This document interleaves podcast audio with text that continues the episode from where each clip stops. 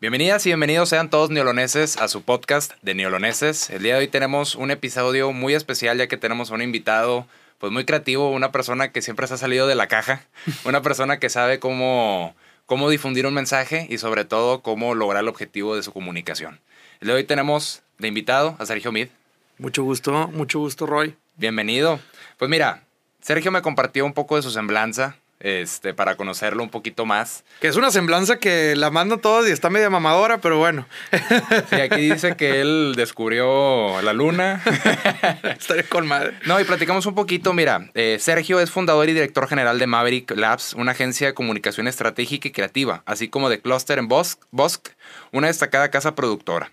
Su pasión es la comunicación estratégica, la creatividad y la cinematografía que lo ha llevado para una carrera más de 14 años, donde ha dirigido campañas tanto a nivel nacional como internacional, como para marcas líderes y personalidades destacadas.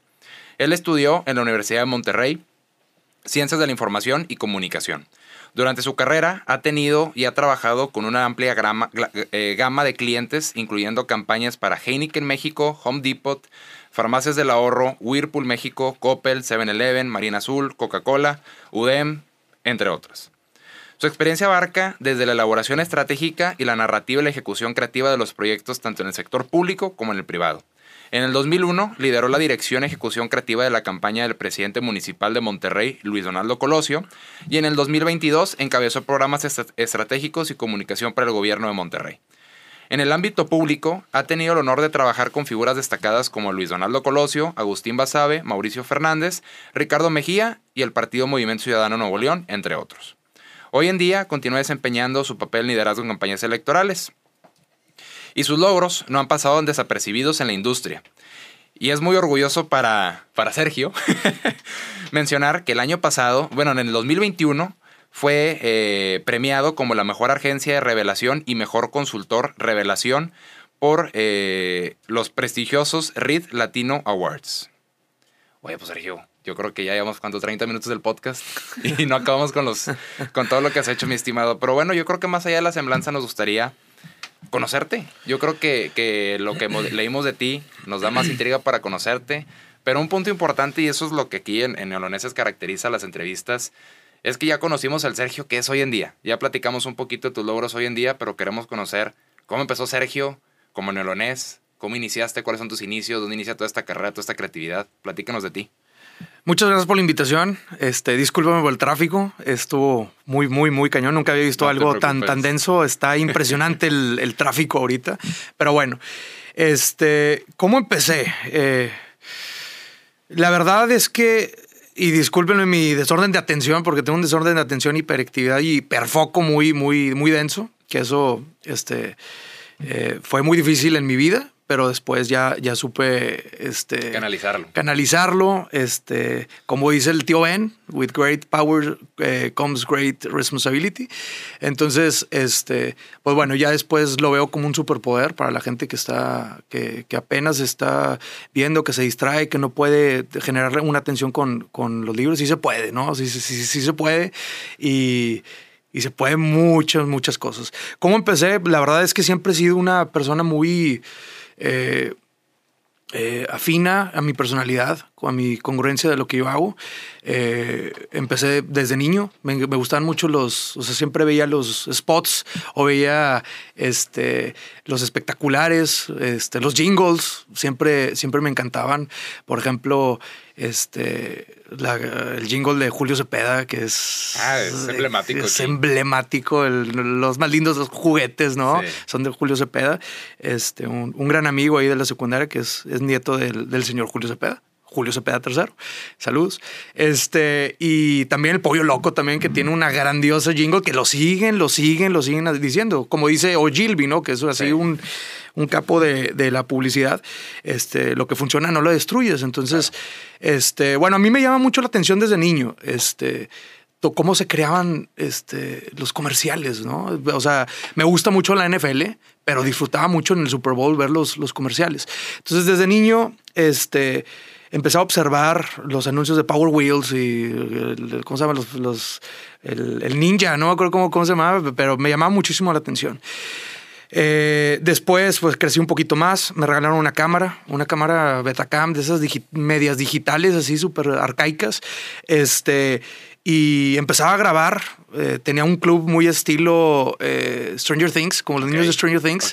Este, tenía un club ahí de, niños nerds este, que veíamos puras películas, o sea, no salíamos del, del horror. De hecho, aquí tengo la, la camisa del señor John Carpenter, que es, este, me gusta mucho la historia y cómo, bueno, si quieres después platicamos de, de, la producción de Halloween de su primera película, este, el dios John Carpenter, este, pero empecé a, hacer historias con amigos, de los amigos de la secundaria. Empezaba a hacer historias, empezaba a grabarlos, empezaba a hacer cortos este, de risa, de comedia, de horror. Este, entonces ahí estábamos yo dirigiendo, o yo en la cámara, o yo de actor, o todo eso desde niños. Yo, creo que a los 10, 11 años, 12 años. Entonces todo ese, ese elemento de, de contar historias lo he tenido desde muy chico.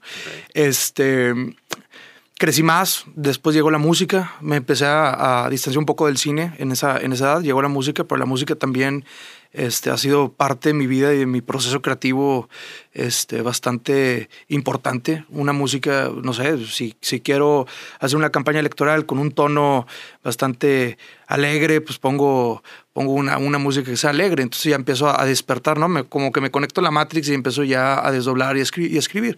Este, entonces la música, el cine este, y los videojuegos, ahorita que estamos hablando, siempre ha sido como para la gente, los, los papás que dicen que los videojuegos este, no te llevan a nada. No te llevan a nada, claro que te llevan a mucho. Para mí, el, así como lo decía fuera de, del aire, este, los videojuegos del séptimo arte. Este, y ahorita hay, hay juegos artísticos muy, muy impresionantes. Este, y además, este, los videojuegos son tan inmersivos porque ves una película, digo, todos los medios son excelentes para expresar arte, pero en los videojuegos tienes un 360 y tú estás controlando al, personaje, entonces es otro medio de narrar historias muy, muy, muy padre. Entonces, bueno, desde niño empecé a, nunca solté los videojuegos, gracias papá que nunca me, me, castigó, eso sí, eso sí me prohibió jugar Grand Theft Auto a, a corta edad, eso sí, eso sí no me dejaron, este, pero desde todo, desde cómo se hizo el arte de Zelda, o cómo se hizo el arte de Doom, o cómo se hizo el arte de tal cosa, me, me, picaba y, esas, y esos tres elementos siempre yo los, los, los combinaba, ¿no? Entonces empecé a crecer en secundaria y llegó la prepa. En la prepa un, un amigo que en paz descansa, uno de mis mejores amigos, Carlos Bucana, que me invitó, él, él fue, este, él quiso ser el presidente de la, de la planilla este, en las prepas y me dijo, oye, pues tú eres el que siempre andas haciendo videos y tú andas haciendo ahí este arte, pues me gusta mucho dibujar, ilustrar y todo eso. Este, oye, pues ayúdame a hacer la campaña de la planilla de la prepa, ¿no? Está ahí en la Náhuac. Y, y pues bueno, este, eh, que de hecho compitió con el hijo de Mauricio Fernández, Carlos. Ah, este, compitieron los dos. Y ese fue mi primer acercamiento como lo, a lo electoral. Sin querer queriendo. Sin querer queriendo. Este, hacer la propaganda y madrearte el otro y cuáles son las propuestas y todo, todo de tipo de prepas. Bueno, ganamos, hicimos historia ahí porque fuimos el, pues los de primer semestre que la primera vez, este, valga la redundancia, que, que ganan una, eh, una elección, porque casi siempre ganaban los de los grandes, los que ya iban de salida. Entonces, bueno, ahí hicimos historia, ¿no? Desde, desde prepa. Este, siempre yo con un desorden de atención impresionante. Todos los maestros me decían, este, ¿qué onda con este cabrón? Este, no vales madre, este, malísimo siempre en matemáticas, en física, todo eso malísimo. Entonces, digo, lo quiero, lo quiero mencionar también como un punto aparte, porque el sistema educativo, este, eh, bueno, a mí, a lo que a mí me tocó, a mi perspectiva, a mis ojos, el, el, el, eh, el sistema educativo está hecho para las masas, está hecho para la gente normal, ¿no? Este, y, y, no para los, la minoría. Entonces, eh, a mí me costó mucho trabajo poner atención a lo que no me gustaba. Y el sistema educativo me decía que yo era un burro, era un inútil o yo no iba a ser bueno para la vida, ¿no? Pero yo siempre estaba muy seguro a lo que yo quería, a lo que yo quería hacer, etcétera, etcétera. Pero algunos maestros, bueno, yo les digo profesores porque hay una diferencia entre profesores y maestros, ¿no? Profesores son, y, con todo respeto este, con, con, el, con el trabajo, pero el profesor es un es una persona que este, le dan una quincena para instruir a, a, alumnos, ¿no? Y un maestro es una persona que, enseña. enseña, que, pero que ve las, las cosas hacia, a la raíz, ¿no? Entonces, si me permites platicar ahí una historia que yo tengo, claro, porque es mucho de lo que a mí me moldeó. Eh, el profesor Ignacio Mendoza, que de verdad hace mucho que no lo veo este, y espero verlo muy pronto. Eh, que no es profesor otra vez, eh, con el error no es profesor, él es maestro. Eh, en una época en la que mis, mis papás estaban ahí este, distanciándose, estaban ahí medio divorciando, este, pues yo ya llegué de ser un nerd. De hecho, hay una serie muy padre que se llama Freaks and Geeks. Pero bueno, que yo empecé en Geeks y, y, luego me fui a Freaks. Este, y luego pues yo era, ahí en esa época agarré la música como, como algo muy importante para mí, tocaba mucho en las bandas, trataba de hacer música en todo lo que yo, lo que yo podía, componer, etcétera, etcétera. Algo que ya no lo hago, pero más que nada, de repente agarro una canción y es como terapéutico, terapéutico. Este, pero... Eh, en ese entonces, pues yo estaba reprobando todo, yo estaba, este, matemáticas, todo lo que a mí no gustaba y la verdad no me interesaba y todavía ni me sigue interesando, ¿no? Este, y se me acercó este, este maestro, se me acercó un día y me dijo, oye, ¿qué onda, Sergio? Este, andas muy mal, güey. ¿Qué, ¿Qué, está pasando, cabrón? Este, veo que andas muy distraído, o la, la, andas con muy mala disciplina, etcétera, etcétera. ¿Qué te está pasando? Y yo le digo, no, pues este, eh, pues estoy teniendo problemas en casa, mis papás, tengo problemas acá con la novia, tengo situaciones normales de, de, de, de la juventud. Y me dice, ok, ok. me dice, ¿cuál, qué, qué, te gusta? ¿Qué, qué, cuál es tu pasión? Y yo, la música, el cine. Ok, ok. Este, y era, era un maestro de, de literatura. Okay. De, español y literatura. Y me dijo, ¿qué te gusta? Y yo, no, pues este, me gusta mucho el cine y la música. Ah, ok, muy bien. Ok, este, bueno, te puedo ver mañana. Me, me está diciendo en un recreo. Te puedo ver mañana este, en recreo. Y yo, ah, Claro que sí. ¿Qué chingados me, me, quería decir? No, pues no sé. Pasa el siguiente día y ya conmigo y me da, me dan dos libros. Me da un libro de Edgar Allan Poe, de okay. poemas, y me da un libro de, de, también como un, como un este, recopilatorio de historias de Lovecraft, de hecho. Okay. Este, y, y, ah, bueno, antes de, de eso me, me, preguntó de qué, te gusta. Yo le dije, me, me encanta Black Sabbath, me, me gusta muchísimo Black Sabbath gusta, en ese entonces me gusta mucho The Cure, Black Sabbath. Me dijo, ah, ok. Entonces llega, llega conmigo y me dice, ten un libro de Lovecraft, ten unos poemas de, de Edgar Allan Poe. Y yo, pote, no mames, ¿cómo chingado va a leer estos libros grandísimos? Claro. Ay, ¿Cómo lo va a leer? Este, no, tú léelo, güey, léelo. Entonces empiezo ya a leer algunas historias de Lovecraft. Y digo, ah, cabrón, entonces Ozzy Osbourne quiso hablar y este eh, Gis Butler, que es el, el escritor de Black Sabbath, quería hablar de, o sea, agarró una historia de Lovecraft para hacer una canción, ¿no? Este, ah, cabrón, entonces eh, Robert Smith se influenció un poco en un poema de, de, Edgar Allan Poe para hacer estas, estas cosas y empecé como a, a, a, hilar todo eso. a, hilar todo eso y empecé ya como una exploración de arte, eh, de cine, de música ya más profunda. Me dio un DVD también de, de David Cronenberg, de, me dio la película de La Mosca, okay. que yo creo que es una muy buena película para empezar para de, del cine de David Cronenberg, que es como un body horror. Este, eh, hace body horror increíble de este hombre. Este, pero bueno, me dio me dio este DVD y empecé ya a explorar y ver, profundizarme más en, en el cine que películas de superhéroes o, lo que era lo popular en ese entonces. Eh, y pues bueno, eso, eso me marcó mucho a mi vida, a, lo que estoy haciendo. Eso, un, maestro y no un profesor, un maestro que llegó y dijo, ¿cuál es el problema de raíz de este ¿Y niño? ¿Maestro de secundaria? Maestro de, pre, de preparatoria. De este, y, me, y, y, pues ahí yo me di cuenta, me di cuenta de, de lo que es un maestro, güey de lo que, de lo que un maestro te puede, te, influenciar, te puede influenciar, güey. Entonces, eh, si me están viendo eh, profesores, maestros también, este, va por ahí la línea, güey. Porque claro. Vemos mucho, vemos mucho las personas como masas, güey. Como es, es, una, es una persona y con este gusto, ta, ta, ta, ta, ta, ta. Generalizan. Generalizan, los generalizan los gustos de todos. Y no vemos mucho lo que, lo que está pasando la, la, la, persona, etcétera, etcétera. Y cómo puedes ayudar y empujar a, una, a alguien. Entonces, este, bueno, eso fue un cambio eh, de ruta que yo, que yo lo tengo muy marcado con, con esa persona. Entré a la, a la carrera, empecé ya, ahora sí ya decidí una carrera, estudié comunicación, este, y ya entré en una carrera en la que ya me permitía este, hacer lo que te gusta. Hacer lo, que me gusta. Obviamente, pues hay una que otra este, materia, materia que no, sí, que no, no le, tronco común. Que no le echaba nada de ganas, obviamente, pero las otras puro 100. Y ya me di cuenta más o menos para dónde era el perfil. Hasta cuando eh, salgo de, la carrera, bueno, en la carrera hago un, un, un estudio brandero junto con, una, con dos amigos, que es Luis Otón y con, con Jaime Herrera Yuma, este, hicimos un, un, estudio de branding este, y ahí empezamos a explorar un poquito lo que es el, la conceptualización, este, cómo es el desarrollo de la marca, etcétera, etcétera, pero para enfocado en, en pequeñas marcas, ¿no? O sea, en pequeños, pequeños negocios. Okay.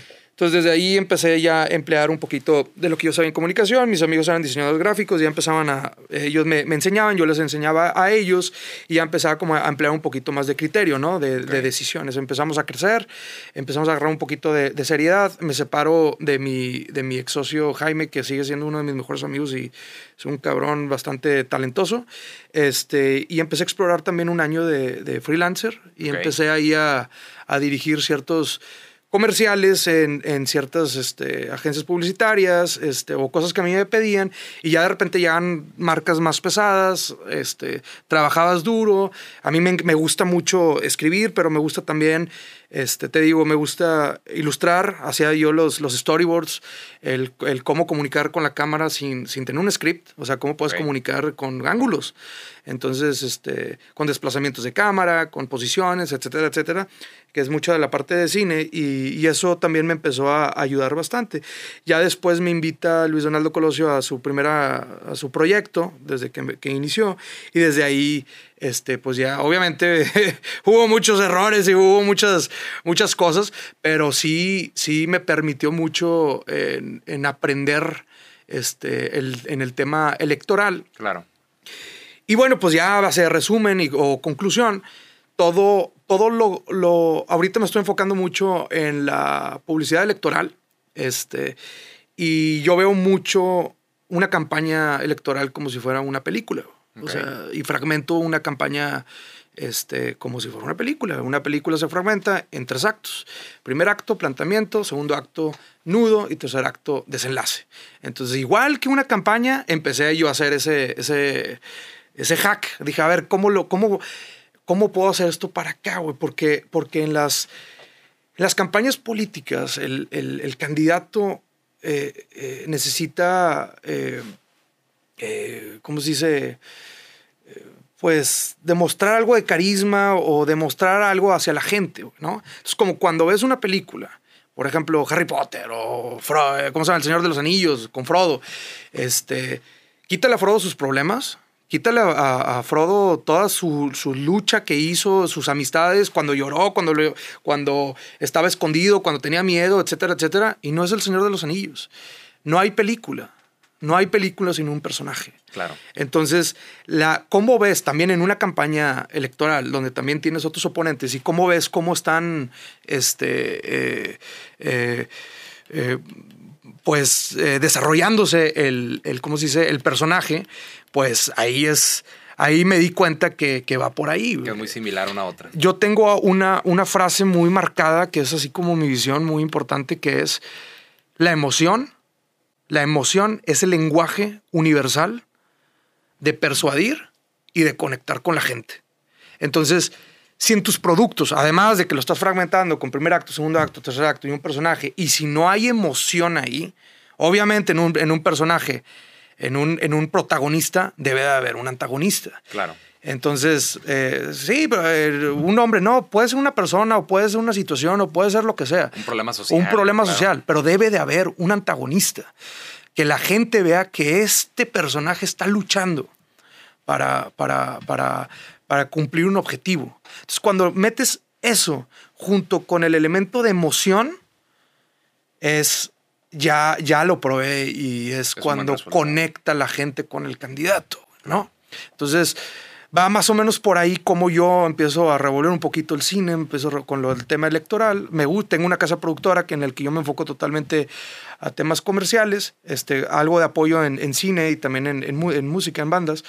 Pero, pero ahorita, ahorita Este, Tú estás más pegado en el tema electoral. Pegado más en el, lado electoral, pero teniendo estos, estos este, elementos que te conté de, sobre, sobre eh, mi infancia, de, cómo ver las cosas, etcétera, etcétera. Meterle algo de arte a las, a, a, las campañas electorales y, y, mucha emoción, ¿no? Porque si no hay emoción, no, no funciona. No se logra nada. No transmites. Fíjate que algo que tú comentas ahorita eh, de la importancia, cómo se desarrolló, cómo fue tu punto de quiebre a iniciar todo esto, lo que hoy en día estás desarrollando y cómo fue desde la preparatoria.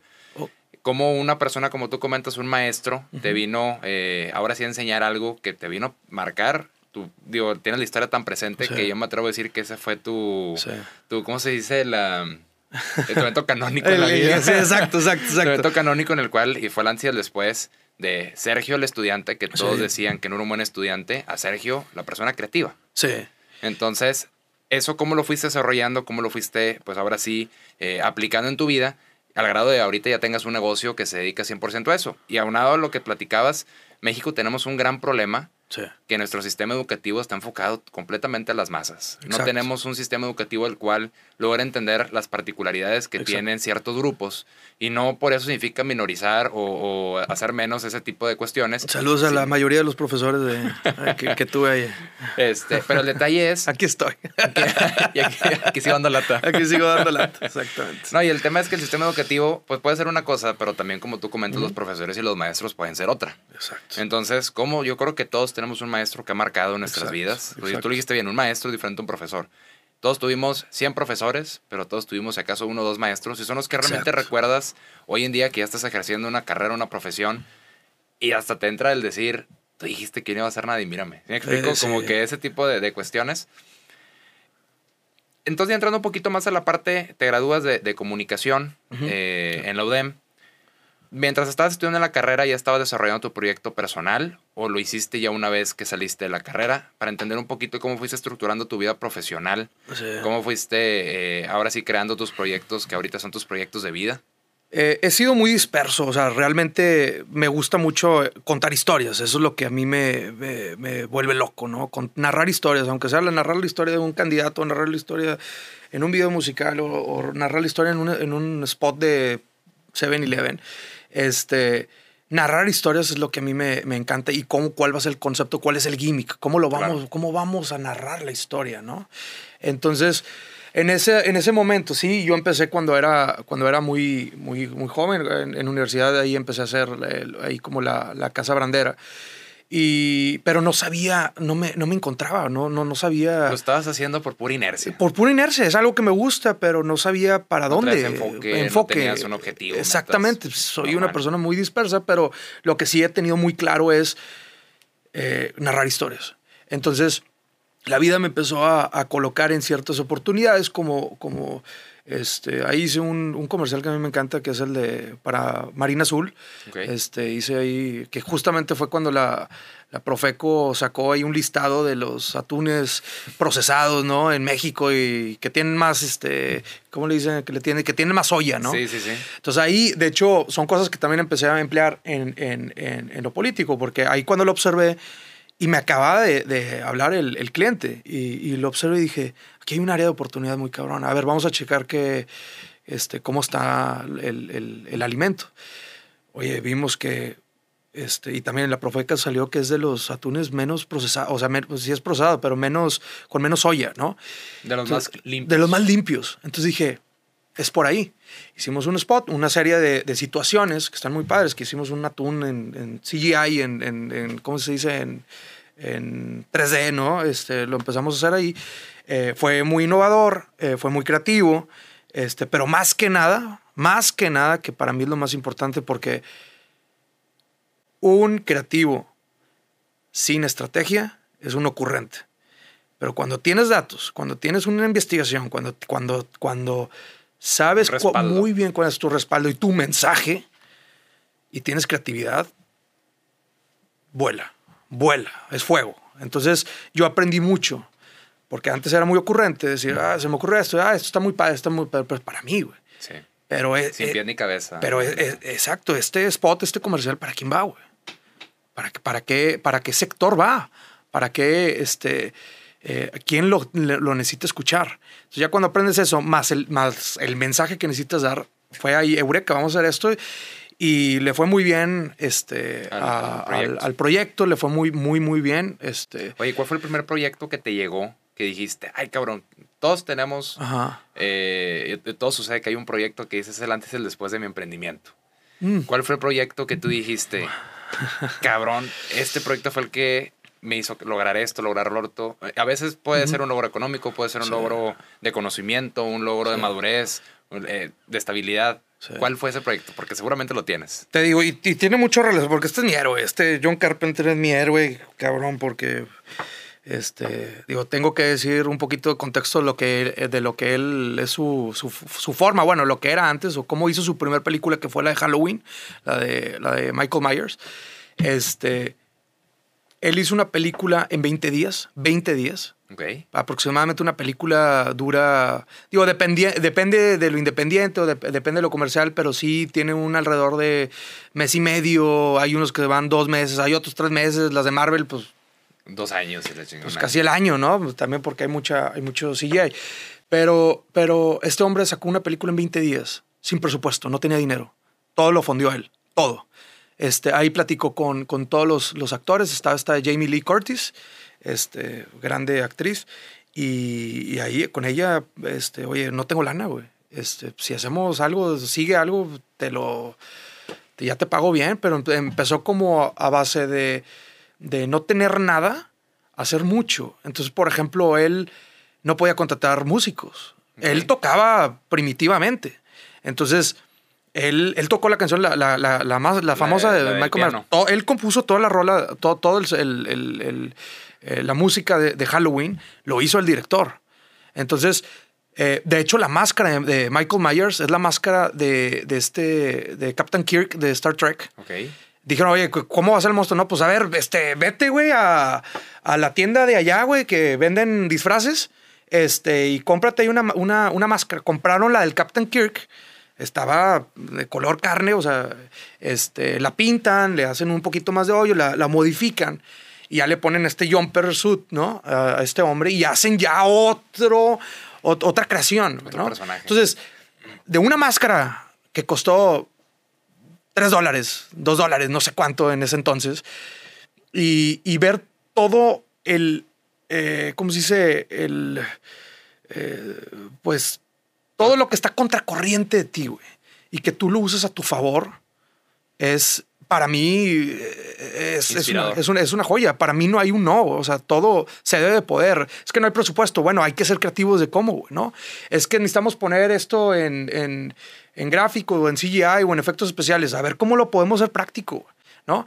Entonces, este, es algo que también este director me marcó mucho en mí por, por las decisiones, más que nada la película, que es muy buena, también las decisiones, el, el, punto de vista que tiene adentro de la máscara, el, este, etcétera, etcétera, es, impresionante, más, la cinematografía que, que, que usó, todos esos elementos, esa parte, pero cómo construyó un proyecto tan difícil, a contracorriente, sin dinero, y que prácticamente él hizo, él dirigió, él, él hizo la música, etcétera, etcétera.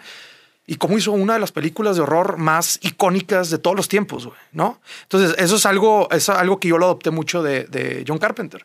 Entonces, volviendo a tu pregunta, este, hubo, hubo un proyecto que, de una marca, de una, de una, farmacéutica muy, muy, muy grande, muy importante. Yo tenía yo creo que tenía unos 22 años, 21, 22 años. Llegó conmigo. Lo voy a decir farmacias del ahorro, este, pero llegó conmigo, le apostó un chavito recién, no, no recién graduado. Todavía sin graduarse. Todavía estaba estudiando el cabrón. Y oye, pues necesitamos hacer un, un ¿cómo se llama? Un comercial para el, en ese entonces se llamaba el Abonahor. Okay. Que es ahorita la tarjeta que tiene. Entonces, dijo, órale, güey, una pinche marcota me volteó a ver, cabrón. O sea, cuando te llega el spotlight, claro. Dices, no la debo cagar, compadre. O sea, tengo que brillar, me vale madre. Oye, pero hay muy poquito budget. O sea, hay nada de budget. Nada, nada, nada. Este, no sé cuál era la situación, pero no había nada de budget. Dije, bueno, a ver, ok, no hay budget, no hay esto, está difícil. ¿Qué haría John Carpenter? ¿Qué, haría, John Carpenter? Exactamente, exactamente. Por eso, por eso lo dije la historia. Entonces, eh, dije, bueno, me lo voy a aventar. ¿Qué voy a hacer con este formato? Ok, está esto. ¿Cuál es el mensaje? Muy bien. No hay dinero, no puedo contratar a nadie. Yo, pues, a mí me gusta mucho también grabar, me gusta este, tomar la cámara, me gusta todo eso. ¿Qué puedo hacer? Me gusta dibujar, me gusta eso. Entonces, fuck it, lo voy a hacer todo yo. No me importa. Este, eh, ahí me ayudó una, estaba una persona que me estaba ayudando, que, que le mando saludos. Este, y, y lo hicimos entre los dos, de hecho, sí. Este, sí, no, no, no, no, no. Lo hicimos entre los dos. Este, pero todo lo creativo sí lo, lo, lo, lo ¿cómo se dice? Lo aterrizaste. Lo aterricé y dije, ¿sabes qué? Vamos a hacer un stop motion. Okay. Nunca, o sea, nunca he hecho un stop motion. Lo, lo, último que hice stop motion cuando tenía 10 años, me compré una webcam, cuando estaba todo también arcaico. Una webcam y, y mis papás me habían comprado un set de Legos y, y, y yo, foto por foto. Y foto por foto y el Spider-Man ahí moviéndose y, que se está colgando. Y entonces yo hacía mis aventuritas ahí y dije, ya, ok, más o menos, chingue su madre. Confío en mí, confío en mí, güey. Entonces puse la cámara, este, agarré arte, empecé a hacer recortes en láser, e hice todo el desmadre, foto tras foto, pum, pum, pum, pum, pum, pum un, un videito, pa, y pasa esto y esto y esto, y con colores. Quedó hermoso el pinche comercial, güey, que duraba, no mames, duraba 20 segundos, güey, y me tardé una semana sin dormir, güey. Ok. Entonces, una creación así de, de, de este, butico, de artesanal, de foto tras foto, y quita esto y mueve esto y corta esto y modifica y arranca y bla, bla, bla. Foto, foto, foto, foto. Una semana. Y luego lo vi y dije, quedó padrísimo, güey. Lo, lo mandamos, me mandaron felicitar los, la familia de, de, de allá, me habló por, por, teléfono, me, este, yo cuando, cuando tenía 21 años y aprendí, dije, es por ahí, güey, o sea, es por ahí, el buen trabajo, el, el trabajo bien hecho, este, no, no, no, es por ver la lana, no es por ver el dinero, sí. el trabajo bien hecho va a llamar la atención y, va, y te van a llamar por, por, otro lado y por otro lado y por otro lado. Entonces, vi un spotlight la primera vez que una marca grande me da atención. Hice el mejor trabajo que yo pude haber hecho con mis manos y con, con mi budget y con las condiciones que tenía. Hice el mejor trabajo que yo pude hacer. Ese trabajo parece que lo hizo 10, 20 personas. Entonces, teniendo esa llamada y de repente tuve otra llamada y otra llamada y otra llamada y empezaron a llegar un poquito de marquitas más, más grandes. Entonces... Oye, una duda, ¿y la gente de Farmas del Ahorro supo sí. que lo hiciste tú, bueno, tú y con otra persona? Este, sí, pues sí, sí, sí supieron. A base de eso empecé a trabajar más con Farmas del Ahorro. Empecé, empecé a, a trabajar otras cositas, cositas más. Pues ya, ya tengo mucho tiempo de de no estar directo. Este, mi casa productora ahí ayuda, todavía siguen siendo, siendo clientes. Hemos hecho cosas muy padres. Hemos hecho, nos han conectado también para, con Teletón, hemos hecho también comerciales para okay. Teletón, hemos hecho este, eh, videos muy padres de, de, de, farmacias. Este, y pues bueno, pues ya, ya lo, lo, haces bien y ya nomás mantienes. Y luego lo haces bien, mantienes. Lo haces bien, mantienes. Pero es nomás trabajo bien hecho, ¿no? Claro. E innovar, innovar, innovar, innovar, innovar. Y más ahorita que estamos en una época muy competitiva. Uh -huh. Realmente antes, eh, en la cuestión creativa, uh -huh. pues las herramientas eran limitadas. Y hoy en sí. día puedes hacer cosas maravillosas con un celular sí. que mucha parte de la población tiene acceso a un celular. Sí. Entonces creo que ya lo que te va el día de mañana a distinguir, pues es la creatividad y, y, las ideas y la innovación que tengas. Digo, a final de cuentas, siempre lograr estar un paso más adelante que los demás es lo que va a lograr que siempre estés a la vanguardia y estés ahora sí siempre en la misma posición de esto es lo que me estabas platicando de, de, tu primera experiencia, de todos los clientes que hace rato mencionábamos que has trabajado y con los que has tenido, ¿tu metodología de trabajo es la misma o tú empleas una metodología diferente en cada uno de los clientes? Las condiciones sí deben de ser... Yo lo digo porque desde un, desde un enfoque creativo sí. eh, estaría bien entender cómo funciona eh, la forma de cómo se lleva el proceso creativo. Sí. Si ustedes tienen una metodología de empresa Sí. ¿O tiene una metodología de cliente? Mira, nunca he trabajado para alguien, o sea, eso. y lo que diga, si puede ayudar a, a todísima madre. No he trabajado para, para nada, o sea, siempre tuve mi agencia vendiendo mis, mis historias, etcétera, etcétera.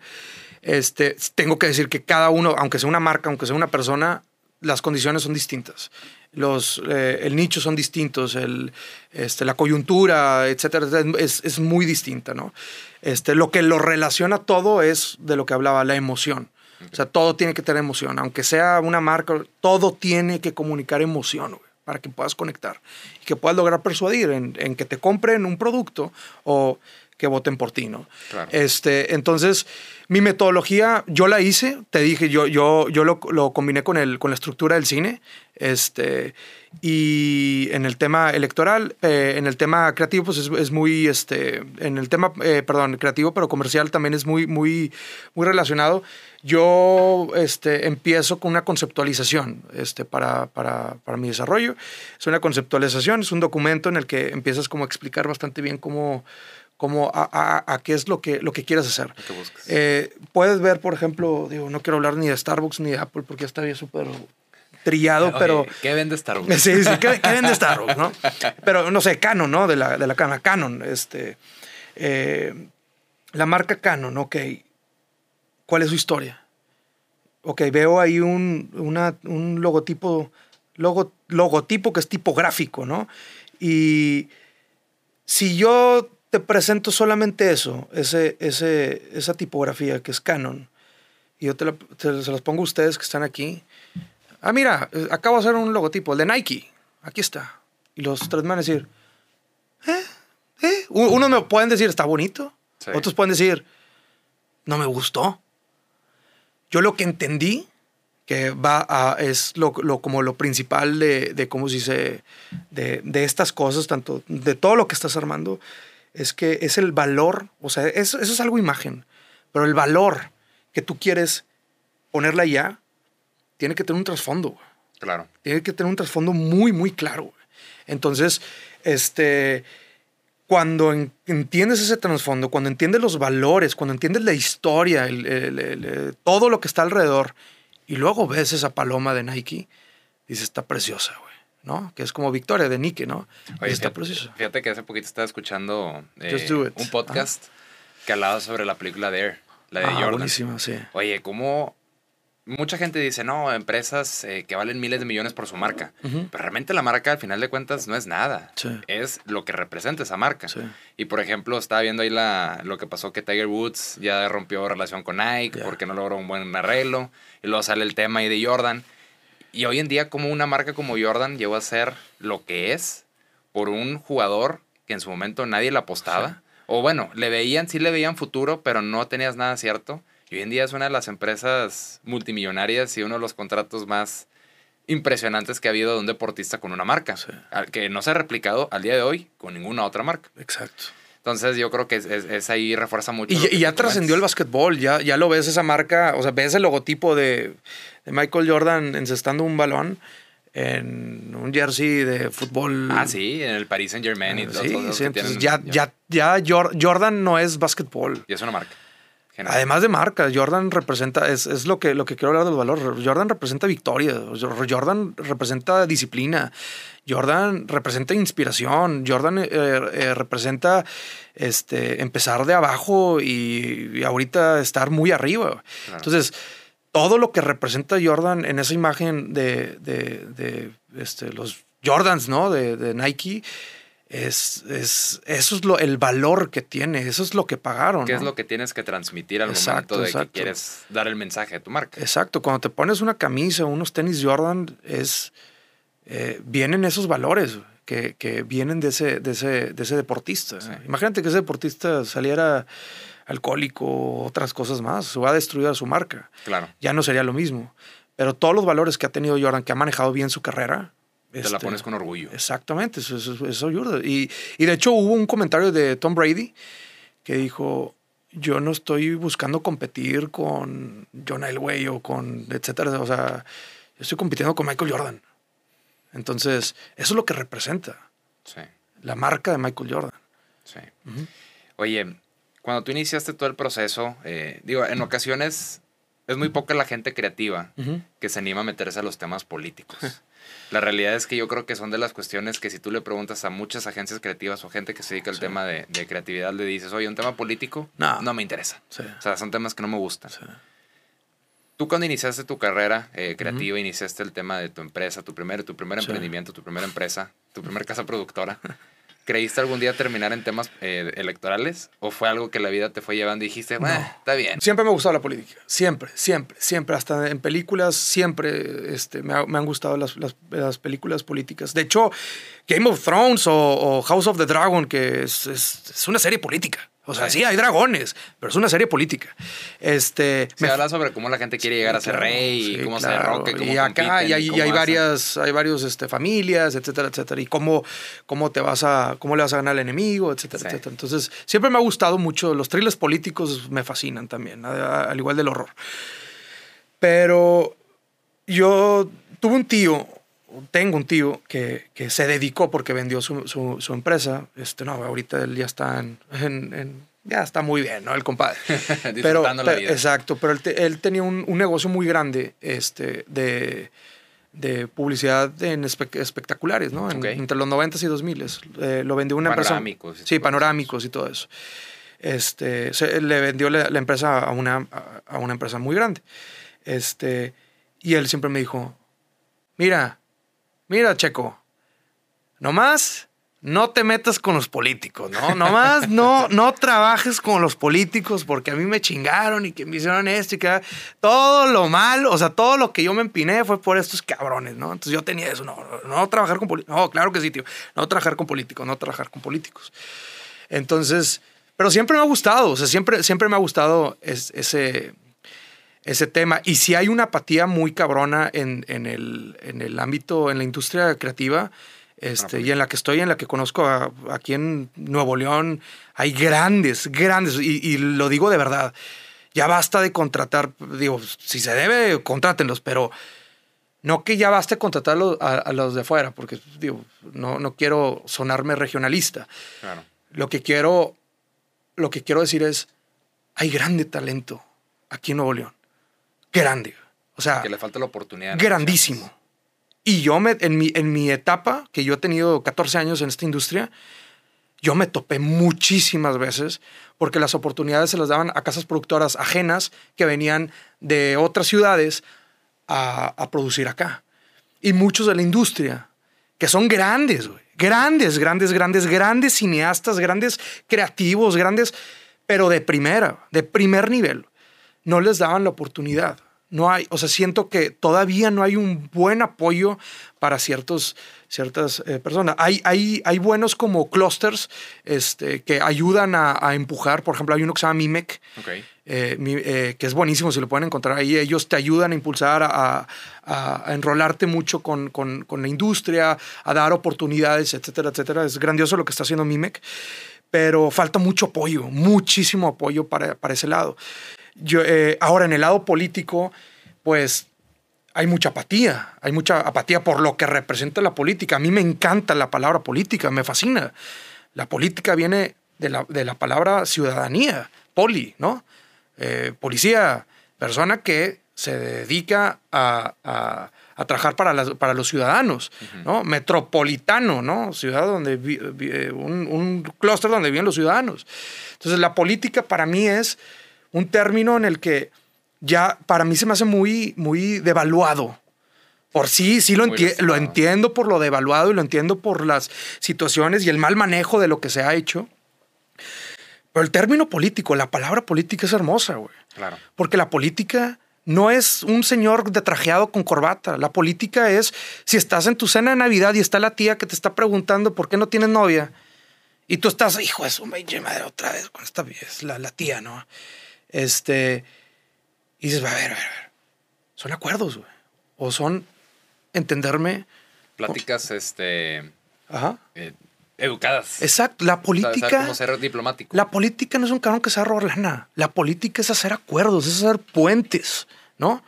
Es, es decir, ok, a ver, en una, me caes muy bien, bueno, ¿cómo vamos a hacer equipo? No me caes bien, ¿cómo vamos a hacer un equipo, güey? Que ahorita es lo que yo estoy viendo mucho en la situación en nuestro estado, Claro. ¿no? Que no hay política, Sí, no, no. no hay acuerdos, no hay no diálogos, está polarizado todo. Y en la comunicación política, este, algo que a mí no me gusta, que no es mi formato, no, es lo que a mí me gusta hacer. Eh, creo que te lo, te lo estuve platicando una vez que nos vimos ahí en, hace, hace, tiempo, hace unos días. Hay una moda muy cabrona últimamente en la política que es polarizar, separar, Dividir dividir, Sí, divide and conquer, ¿no? Como, como lo dicen. Donald Trump, make America great again. O sea, lo de ahorita vale verga. Sí. Lo de ahorita no, no, no vale pito. Lo de, lo, lo de antes es lo chingón. Volteen, ¿no? Vamos a dividir, build a wall de esto y esto y esto. Polarizar. Nos vamos también en situaciones eh, nacionales. Están los, los fifís, ¿no? Este, son los fifís y son los de acá. Este, entiendo que hay mucho calor, pero se está elevando mucho el calor social. Claro. Ya, ya de más. Y, se- y- y los, y los políticos y los comunicadores políticos no estamos teniendo esa ética y, y esa responsabilidad social, porque de verdad el comunicar, eh, la comunicación política, y más que nada en una, en una, en una campaña electoral, tú le subes un poquito de tono y van a estar aventando piedras en un lugar, o se puede poner violento las cosas. Hay mucha responsabilidad en lo que estamos haciendo como comunicadores políticos, muchísima. Claro. Entonces, al igual también del Estado, este, el, el viejo y el Nuevo León. Entonces, me estás diciendo que el viejo, lo viejo es malo, güey. O sea, mi, mi papá es viejo, güey. Yo escucho música vieja, yo veo películas viejas, güey. Es malo, güey. ¿Me entiendes? Sí, hay cosas malas, pero es aprender del pasado, vivir el presente y soñar el futuro, güey. ¿No? Entonces, yo no entiendo por qué polarizamos tanto. Entiendo que son estrategias y entiendo que a veces son las oportunidades que debe tener, pero si no estamos todos conectados como comunicadores políticos o como también como, como políticos, no estamos viendo la responsabilidad social que estamos teniendo hoy en día. Y se puede poner muy feo esta cosa, ¿no? Sí, no, y, creo que tocas un punto muy importante, Ajá. que es la parte del- de la responsabilidad que tienen los, eh, los encargados de la comunicación política. Tú lo comentabas al inicio del podcast, que pues, si lo vemos de una forma fría, una campaña política, ¿cómo se divide? El superhéroe y el villano. Exacto. ¿Cómo vas a lograr vencer al villano? El villano, como tú dijiste, puede ser una persona, puede ser un problema, puede ser... Una situación, una... Ponle el nombre que tú quieras. El medio ambiente. El medio ambiente. medio ambiente es el... pro- Ajá. El problema es que el superhéroe. ¿cómo va a comunicar que lo va a combatir? Sí, ¿Qué quieres que la gente reciba de tu comunicación? Y el detalle es que hoy en día, pues sí tenemos eh, una comunicación o una línea discursiva, tristemente no únicamente en México, en Estados Unidos y en otros países, que el cual mundo. ahorita es dividir, dividir, dividir, dividir, en vez de construir puentes, de construir alianzas. Hoy en día tú ves eh, cómo este gobierno, por ejemplo, eh, cómo ha dividido mucho los fifís de los famosos chairos, eh, cómo los chairos entran atacados por los fifís y los fifís lo molestan a los chairos. Y tú lo ves en redes sociales, como un video de repente explota la forma de, de- de cómo se ven uno al otro. Que el día de mañana esto puede ser un tema eh, de una, hasta una guerra civil, solo es de una No, forma. no, no, claro. O sea, es, es- es de verdad. Yo creo que hasta el público lo puede ver en las redes sociales. ¿Cómo estamos tan polarizados? Sí. Estamos muy polarizados. Cualquier. Es que llegó un blanquito y dijo esta cosa. Ah, pinche inepto. O dijo otra cosa, ve, pinche ignorante. Ya estamos. Porque no tenemos una responsabilidad al comunicar, estamos teniendo ya repercusiones en las que ya te estás teniendo problemas con el vecino porque no, no, no, no nos estamos entendiendo. Correcto. En redes sociales queremos escupir todo el odio. Claro. Entonces, sí hay, hay, hay algo muy marcado que eso, eso me gustaría ver la forma. Sé que está muy cabrón. Este es este. eh, eh, estar a contracorriente, pero eh, yo, yo estoy convencido que sí se puede comunicar y sí se pueden ganar campañas uniendo, ¿no? Totalmente. Haciendo puentes, güey, ¿no? Este, y teniendo más que nada una responsabilidad social, güey. Porque en una, estamos a nada. Digo, pasó a- a- en Guadalajara, creo que pasó que, que empezaron a, a aventar piedras y incendiar cosas. Ya no, no tenemos tolerancia entre, entre, No, eh, la gente ya es explosiva. no tenemos empatía, no tenemos tolerancia. Es, es blanco y el negro, es el bueno y es el malo. Entonces, Y generas odio. Y generas odio. bandos. y véanlo, en todas las hagan el ejercicio, hagan el ejercicio. Vean las campañas políticas, no de México, no solamente de México, del mundo. Es polarizar, es separar, es odio, es Y si eso no le bajamos el tono, güey, se va a poner feo. Sí. sí, a nivel mundial yo creo que lo principal más marcado es izquierda y derecha. Exacto. Ahorita, si tú eres de izquierda, no, no puede ser, porque no apoyas este, mejorar el crecimiento económico, el empleo, ¿por qué mejor dar es, programas sociales? O eres de derecha, que son los famosos capitalistas, no, es que tiene más interés al dinero y no ves por la otra gente. Exacto. Que obviamente si tú dices, oye, es que los dos tienen buenos argumentos y tienen malos argumentos, que si juntas Sí. y generas puentes y comunicación entre ambas corrientes políticas, puedes crear cosas increíbles. Entonces, yo creo que ahorita, por ejemplo, el efecto del presidente Milei, este, que es un claro ejemplo de cómo la gente ahorita lo que busca ya son cambios radicales, porque se desesperan de una cosa, quieren la otra, y la realidad es que ya viendo ahorita cómo está como presidente, no sé si lo que está haciendo está bien, porque ahorita todo son palabras. Sí. Hay hechos que se están realizando, pero no existen todavía un resultado. Sí. Pero contrastamos con otro tipo de presidentes como Nayib, Nayib Sí. Bukele, que es un, me, me atrevo a decir que ahorita son de las, de las figuras políticas más importantes a nivel mundial. Como su discurso no es tanto el tema de, de, de que la gente se ataque entre la gente, sino de los problemas sociales que atacan, cómo construir, hacer mejoras. Entonces, ese tipo de prácticas de comunicación política creo que es lo que en ocasiones hace falta en otros países. ¿Y qué es lo que genera el ser agresivos? La desesperación del poder. Al final del día, si tú quieres ganar una campaña, antes tú lo podías ver, los, entre los partidos políticos se echaban en redes sociales y lo que tú quieras, pero detrás, detrás bambalinas, compadre, ¿cómo estás? Qué gusto verte. Hoy en día sí se está generando un odio que divide. Oye, ¿tú por quién eh, vas? No, pues por tal partido. No me hables. Sí. O ya pones tu raya. Oye, espérame, o sea, él tiene sus ideales, tú tienes que respetarlos, pero esa es la responsabilidad que creo que hoy en día se ha perdido mucho en el tema de la comunicación política. Por ejemplo, ahorita que mencionaste a Milei, este, estudié su campaña, una campaña que la comunicaron grandiosamente, grandiosamente. Eh, digo, como saben, Argentina ha estado, su situación ha sido muy difícil, la situación económica de Argentina es dificilísima. La gente está, lo que le sigue encabronada, Sí. encabronada, ya, o sea, conviertes a, a los pesos argentinos Sí, el famoso dólar, black Sí, dollar. sí, ¿no? o sea, es, es, es- es- es impresionante. O sea, lo, lo que han estado sufriendo el pueblo argentino es, es doloroso, es, es, es feo. eh, eh, no hay muchas oportunidades y más que nada para mejorar está muy, muy difícil. Entonces, llega este tipo, eh, eh, te digo, la, la comunicación grandiosa, pero llega este tipo ra- eh, radical, este, una persona que, vamos a analizarlo, ¿no? Este, una persona con un pelo bastante Un rebelde. un rebelde, sí, es el arquetipo del rebelde. Un- con un pelo bastante como rockero, o sea, Sí. medio desalineado, pero, en, pero este, con estilo. Este, se pone sus, sus chamarras de, de piel, este, habla de una forma bastante tajante, bastante este, Directa. directa, al, al gancho. Ahí hay un video en el que, no sé si viste el que, el que está como quitando los, los post-its, lo está arrancando. Y esto no vale madre, esto no sirve, y esta secretaría no vale madre. Este, y eso es lo que los argentinos querían escuchar, güey.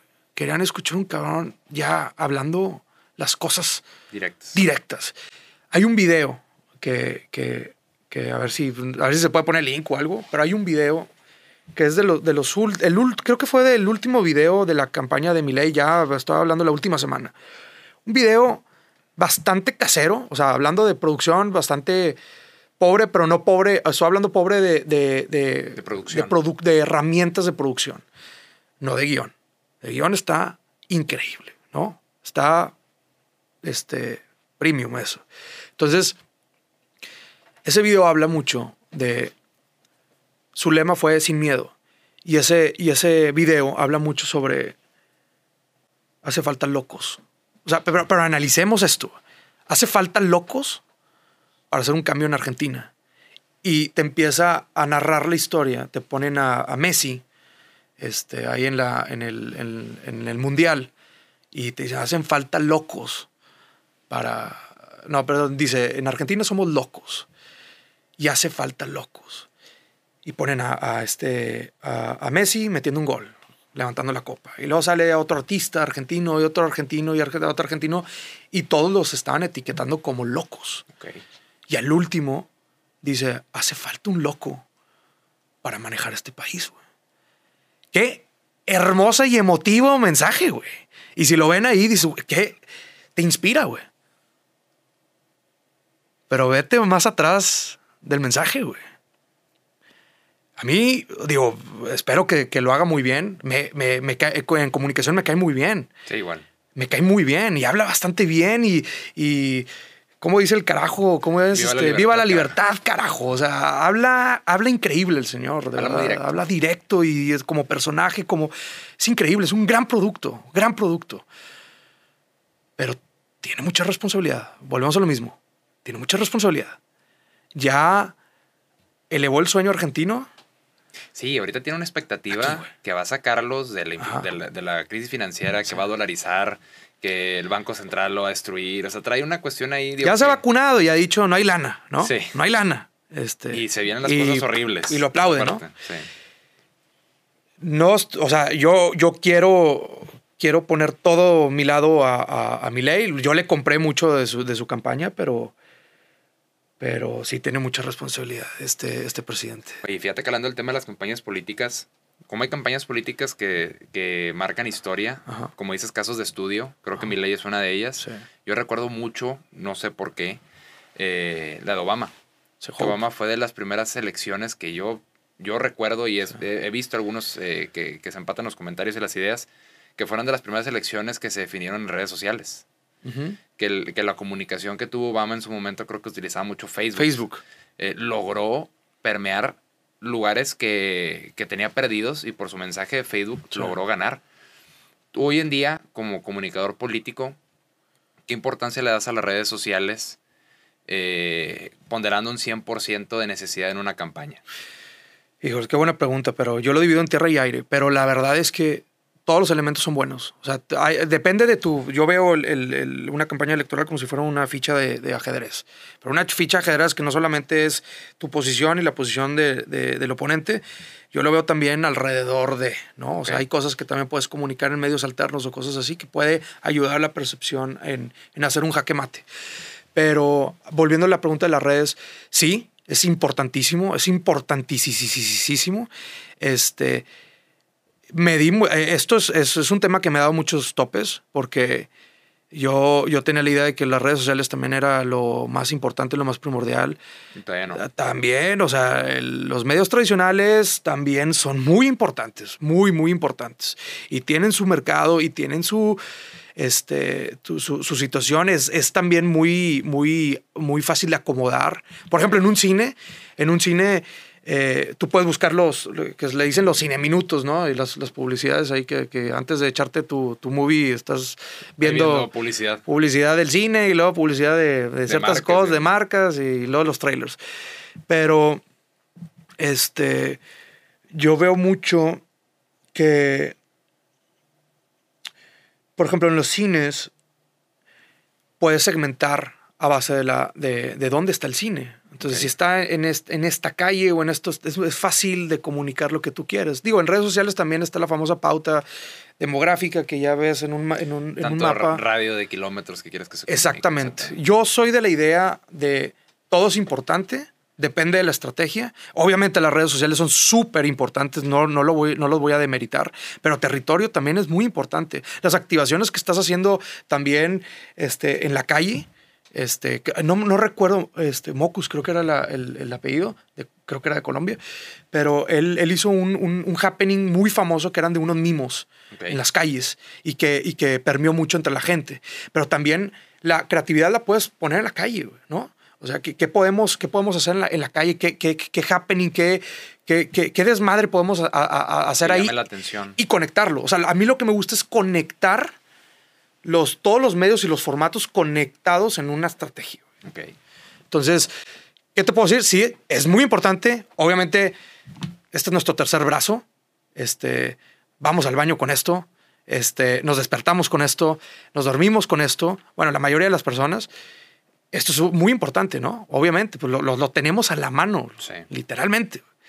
Entonces, este, si vas a ver un, un programa, eh, lo, lo hermoso también de la tele es que voy a ver un juego, voy a ver la NFL. Ah, bueno, entonces este, la NFL ya sabes más o menos qué comportamiento tienen y qué puedes comunicar. ¿no? Entonces ya puedes poner un, un mensaje en un, en un contenido. Vaya Entonces- a ellos. Pues bueno, yo, yo creo que todos son muy importantes. Sí, el- el- el- esto es muy, muy, muy importante, pero no quiero no me gustaría demeritar todos los los, demás medios. formatos. Fíjate que recuerdo mucho, eh, así como la importancia de las redes sociales creció en, en campañas electorales, pues está muy presente lo que sucedió también en Estados Unidos, lo del famoso Cambridge Analytics. Qué gran Oye, documental. La verdad, el documental increíble Ujú. y te demuestra lo fácil que somos el ser humano de Ah, caer en, en, en, pues ahora sí, propaganda gubernamental Claro. en el sentido de cómo te quieran manejar. Claro. Entonces, a mí, por ejemplo, cuando vi ese documental, pues ya tienes una idea eh, de cómo más o menos funcionan las cosas, pero ya que ves un documental de ese tipo, de tan fría, tas- ta- tan, cruda la información que te dan, tú te das cuenta de cómo también puede ser manipulado Sí. con un video, Claro. eh, crear una necesidad y que llegue un candidato a satisfacértela en menos de esa semana porque hiciste una estrategia de, Claro. oye, están robando demasiado, ah, y de repente llega el mensaje del superhéroe que te dice, yo voy a quitar eh, todo este tema de los robos. Entonces, es, la, eh, pues es una estrategia que en ocasiones cae en manipulación, que dentro de, de- de- de la propaganda gubernamental o de las campañas eh, Sí. gubernamentales, existe ese... eh, digo, no, no quiero hablar de ti particular, tú conoces mucha gente del gremio. ¿Aquí en México existe esa ética de no llegar a caer en ese tipo de campañas? ¿O tú crees que sí poco a poco se ha ido perdiendo esa línea de respeto y, y más que nada respeto a la, a- a la inteligencia del, del electorado? He visto de todo. He visto de todo. He trabajado con, con, con muchas personas, he visto de todo. Este, cada vez que, que conozco más, este, me asusta más. Yo lo veo como, como si llegó. Este, me gusta que estamos combinando mucho política y cine, pero como llegó Morfeo, ¿no? Y tiene las, las dos pastillas. Y yo llegué con él, ¿no? Y yo decidí entrar a, A la realidad. a la realidad, a la Matrix. Eh, ¿cómo, cómo, como ciudadanos, me asusta mucho, y lo digo mucho también en, en- hacia la gente, porque esto es algo que es que mi responsabilidad lo tiene que decir, pero es de gran importancia tener criterio al recibir información. La información está en todos lados y como, como ahorita lo dije, en todos los medios. En todos los medios ah, estamos, todos los días estamos Recibes recibes recibiendo información. Todos los días. Y hay información de tal cosa y basas, y basas de esa información una percepción. La política es un juego no de la verdad. La política es un juego de percepción. El que juega en informar, en informar y en informar y en persuadir es el que gana, ¿no? Y es el que va- va- va- va- vas, a, vas a elegir. Pero lo que quiero decir es, todos los días, güey. O sea, hagan el, es más, vamos a hacer el ejercicio de, no, no quiero decir marcas porque no quiero, no quiero empatar ahí, pero no sé, una de las empresas más grandes de, de Monterrey o de Nuevo León, no sé, digamos, la que todo el mundo, la que se fundó Nuevo León, ¿no? ¿Cuántas personas de ahí trabajan? ¿Cuántas, cuántas personas crees que trabajan ahí? Híjole, muchísimas. Eh, o sea, digo, aunque un sean... millón, cuatrocientas mil personas en ese grupo. Vamos a ponerle, sí, vamos a ponerle 500 mil. De esas 500 mil personas, ¿quiénes? Porque estamos hablando de, de personas, de humanos. ¿Quién de esas 500 mil personas eh, tiene la ética o los valores medios ni fu ni fa, pero más o menos? ¿Cómo cuántos? Vamos a hacer el ejercicio, también, también los espectadores. Mira, creo yo que el ciudadano promedio, Ajá. que es gran parte de, de la población, es una, eh, como tú dices, una ética moldeable. Una, una persona, como tú dices, aún no genera un criterio propio, porque aún está todavía en la decisión si quiere entrar a la Matrix o no. Sí, exacto, exacto. No, Entonces- pues es que, a ver, no estás en- los que no están en la Matrix son, este, son doc- doctoras, este, enfermeros, eh, ¿cómo se dice? No sé, eh, taxistas. Todo el día están en chinga, güey. Sí. Hay gente que toma cuatro camiones, cinco camiones al día, güey. Están en chinga, güey. En chinga, trabajando y tu, tu visión es sacar el día, güey. Sacar el día. Va a ser que estás en una rutina de sacar el día y estás chingándole duro, güey. Más que nada, como nosotros de, de Nuevo Leoneses, chingando, que es nuestro valor también de trabajo, trabajo y la chamba. Y estás en la chamba y estás en chinga y además súmale que traes pedos en la, en la casa o súmale que este, el, el jefe no te, ha, no te está tratando bien o súmale problemas cotidianos que tú y yo los tenemos, ¿no? Todas esas personas están recibiendo información, información, información, información. Le ponen en YouTube, sale un comercial de, de un color, le ponen en la tele, sale otro comercial de otro color, información, información. ¿Cuántas, o sea, de, de las 500, cuántas personas? Es más, vamos a, vamos a hacerlo más fácil. De 10 personas, 10, 10 personas así que agarremos aquí ahorita en la calle, cáiganle. Vamos a encerrarlos. De esas 10 personas, ¿quiénes tienen los valores medios así? Va a decir que un 60-70%. 60, 70%. Ok. O sea, no ¿Qué ni lista? No, no hablando en el sentido de que Ajá, sean malos sí. valores, sino Sí, personas que está puedes bien. moldear a una ideología. Estamos jugando, o sea, estamos diciendo a bote pronto, ¿no? O sea, pero digamos 6 de 10. O sea, estás diciendo que 4 tienen valores y no se van a corromper, ¿ok? ¿Eso es lo que me estás diciendo? Ah, no, no, no. Yo veo en el tema como Ah, ok, de... ok, de- ya, ya, Ok, ya, ya te entendí, ok. ya te entendí. Entonces, yo quiero separar de 3. ¿Quiénes tienen valores? ¿Quiénes más o menos tienen valores? ¿Quiénes, quiénes no tienen valores? Ok. Más o menos vamos a hacer ese- ejercicio. De las 10 personas, yo creo que unas dos no tienen valores, Dos no tienen valores, ok. unas cuatro más o menos y otras cuatro este, que sí tienen valores. Ok, vamos a quitar los que tienen buen- eh, buenos valores y los que están más o menos. Nos vamos a quedar con dos. De esa empresa que tienen, ¿y ¿cuántos dijimos? 500,000. 500 mil personas. El 20% Son 100 mil. estás diciendo 100 mil personas no tienen, no- su ética está muy, son fáciles de corromper, ¿no? O sea, o irse al dark side, ¿no? Como diría este Palpatine de Star Wars. Entonces, vamos a agarrar eso. Ahorita dejamos de lado el tema de la información. Ahora, vamos a agarrar el tema, ese tema, vamos a llevarlo a gobierno. ¿Cuántas personas, no quiero decir ningún gobierno, cuántas personas en un gobierno, bueno, a ver, un gobierno tipo, vámonos afuera de Nuevo León, ¿cuál? Este, no sé, este, el gobierno de Mazatlán. ¿Cuántas personas trabajan en el gobierno de Mazatlán? En- desde servicios públicos, secretarios. ¿Cuántas per- más, uh, también, bote pronto, no pasa nada, aunque... 100,000. 100 mil. Ok, 100 mil personas trabajan para el gobierno de Mazatlán. Estoy hablando que el 20% es, es gente así. Porque, no estoy hablando porque son temas políticos, estoy hablando porque somos humanos, Claro. como so- porque somos personas humanos y los humanos tenemos errores, ¿no? Entonces, ese 20%, de ese 20%, ¿qué porcentaje los van a cachar haciendo una movida o haciendo algo? No sé, 5%, vamos a irnos a algo bonito, 5%. ¿De quién va a ser la culpa? ¿A quién van a señalar? Van a señalar al de arriba, güey. Él va a ser la cara de la corrupción. De la corrupción. Entonces, sí, no, no, no, no, no estoy diciendo que los políticos son buenos o los políticos son todos blancos. No, no, no. Hay políticos muy culeros, cabrón. Claro. Muy culeros. Pero y, ya son sa- la cara de y sabemos quiénes. Sí. Pero estamos, yo estoy hablando de generalidades, estamos generalizando. Entonces, a lo que voy es, si todos los días estamos recibiendo, o sea, yo lo veo como el meme de Spider-Man, ¿no? El que está Spider-Man y está apuntando al otro Spider-Man y el otro Spider-Man está apuntando al otro Spider-Man y el otro Spider-Man. El juego político es, yo soy el oponente, yo te voy a ganar, yo le voy a decir a la gente por qué yo soy mejor que tú. Los elementos más fáciles son, tú eres corrupto, y el otro que va a decir, no, tú eres corrupto. Es una pelea de, tú eres como el meme de Spider-Man, tú eres corrupto, tú eres corrupto, no, tú eres corrupto, no, tú eres corrupto. Los medios hacen una nota. Otra cosa y que esto y que el otro y que el otro. Tú estás viendo los medios esto, estás viendo que esos políticos se están reventando y tú estás en tu día y día sacando tu chamba, güey. Con tus pedos que tú tienes, güey. Y lo único que quieres, lo único que no quieres hacer, güey, es ver política, güey. Claro.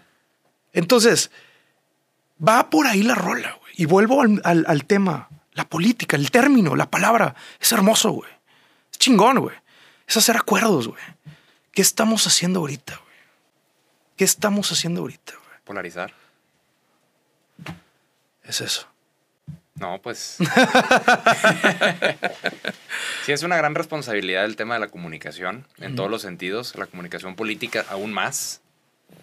Eh, esperemos que pronto se logren, ahora sí, momentos de política, tanto en, pues, a nivel mundial. Digo, porque es un tema generalizado, no podemos decir en tal lugar o tal lugar. La gente que ya decidimos tomar la pastilla y conocer el Matrix, pues sí, es un día a día decir, chinga, o sea, chingado, qué decepción no, esto, no, chingado, y, otro. Y, y, y todas las personas que se dedican a la política, siempre va a haber algo, de, hijo de su pinche madre, güey, no puede ser, o algo, está cabrón. Sí, sí, sí. Sí, pero es como tú dices, enfrentar la realidad. Una vez estaba platicando con, con un amigo que vive en Alemania. Y, y, perdóname, porque creo que se me olvidó este, lo, que, lo que quería como, como proponer, güey.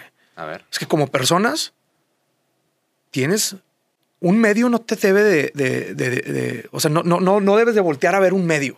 Sí. Solamente uno, güey. No lo debes de hacer, güey. No lo deben de hacer, güey. Casi todos los medios tienen una agenda, güey. O tienen una línea, güey. Entonces, voltear a ver un medio, voltear a ver otro medio, voltear a ver otro medio.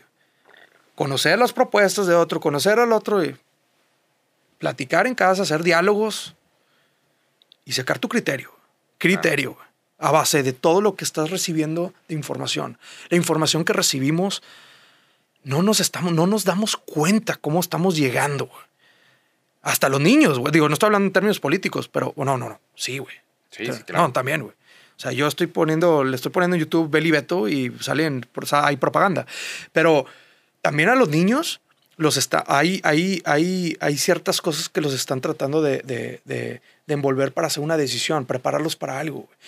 Entonces, como padres, como personas, tenemos que tener criterio, criterio al saber cómo podemos poner filtros en nuestras orejas para, para recibir información, güey. Claro. ¿No? Este, porque nos está, así como decimos del medio ambiente, también nos estamos contaminando de información, güey todo, todo, todo el día. que, no digo que sea más grave, pero pues también te enferma. Te enferma totalmente. Y es, es el tema que estamos diciendo, polarizándonos, separándonos, siendo, siendo eh, personas muy poco tolerables. Entonces, es difícil porque, porque, porque todo, los, los políticos no viven sin los medios, los medios no viven sin... Sin los políticos. Sin los políticos. Y acá, y allá, y allá. Entonces este, es un baile. ¿Quién, es, quién fue primero el huevo la, la gallina? y, la gente que estamos, que, que, que, estamos chingándole al día, o sea, personas con profesiones bastante, este, eh, que están chingándole al día, cabrón, y están contaminando esa información. Tienen que, tenemos que saber, cómo sacar un criterio, Correcto. Para hacer una decisión, ¿no?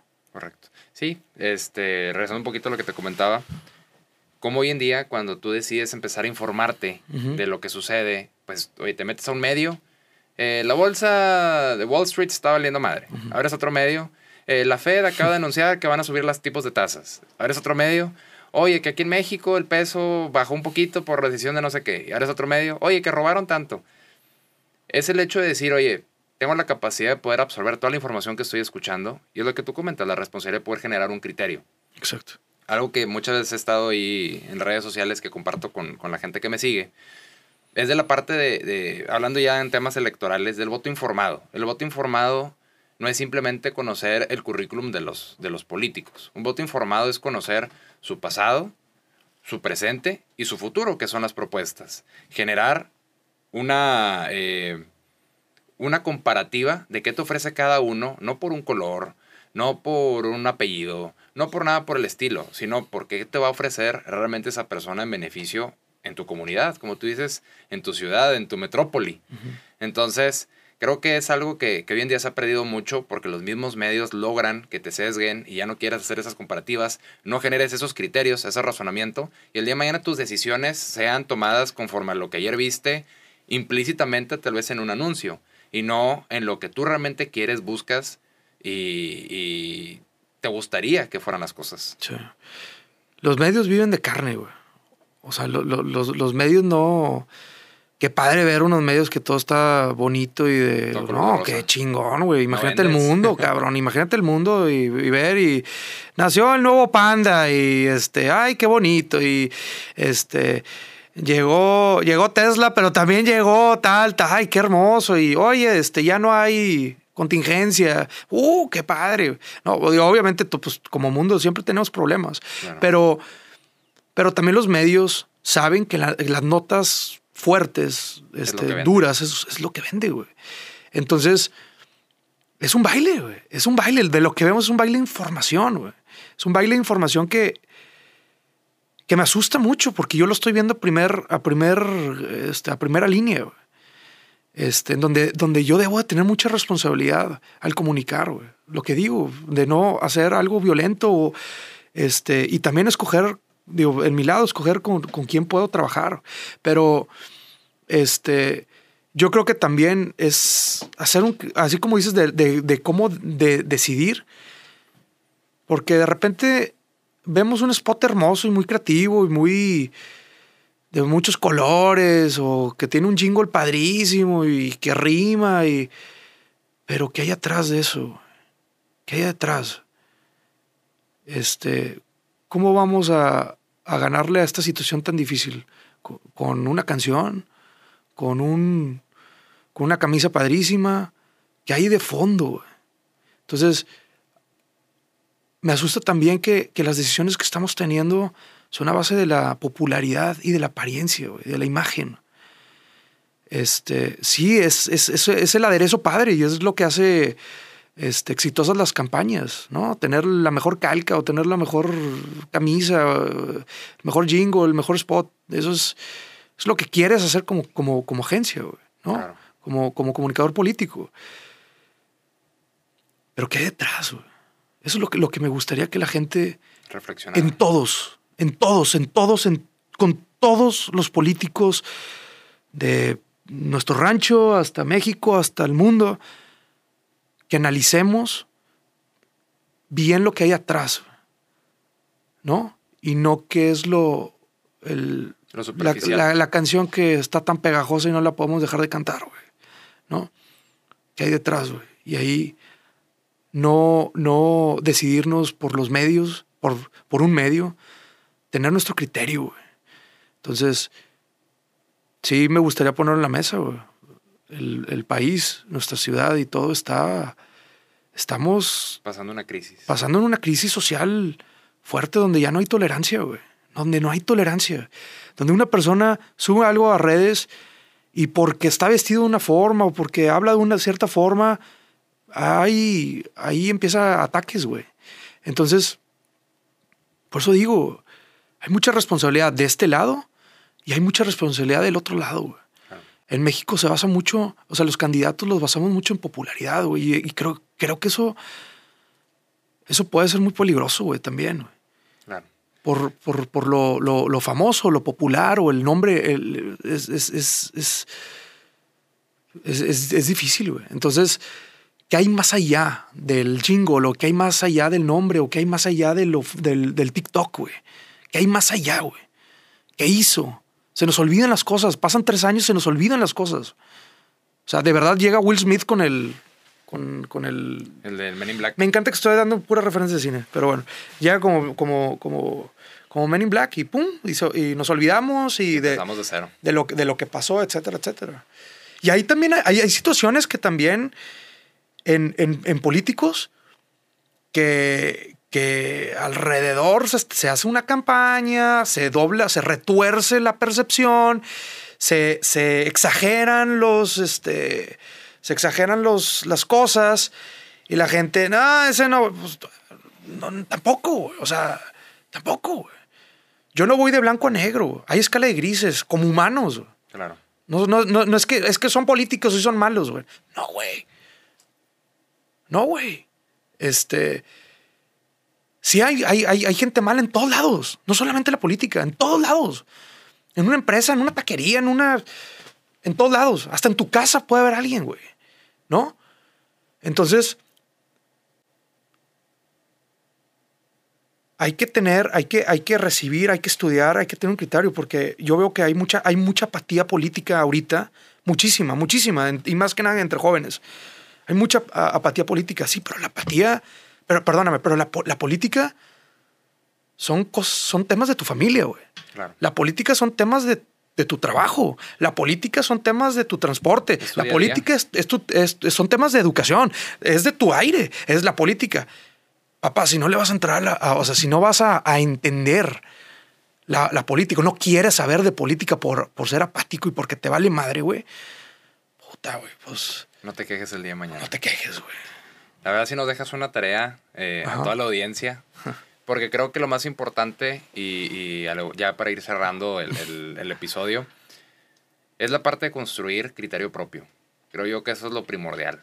Eh, estamos bombardeados todos los días por mil y un campañas, sea en época electoral o no sea época electoral, pero creemos, eh, bueno, creo que es importante que todas las personas tengan la capacidad de ver, absorber, comprender, analizar y decidir. Exacto.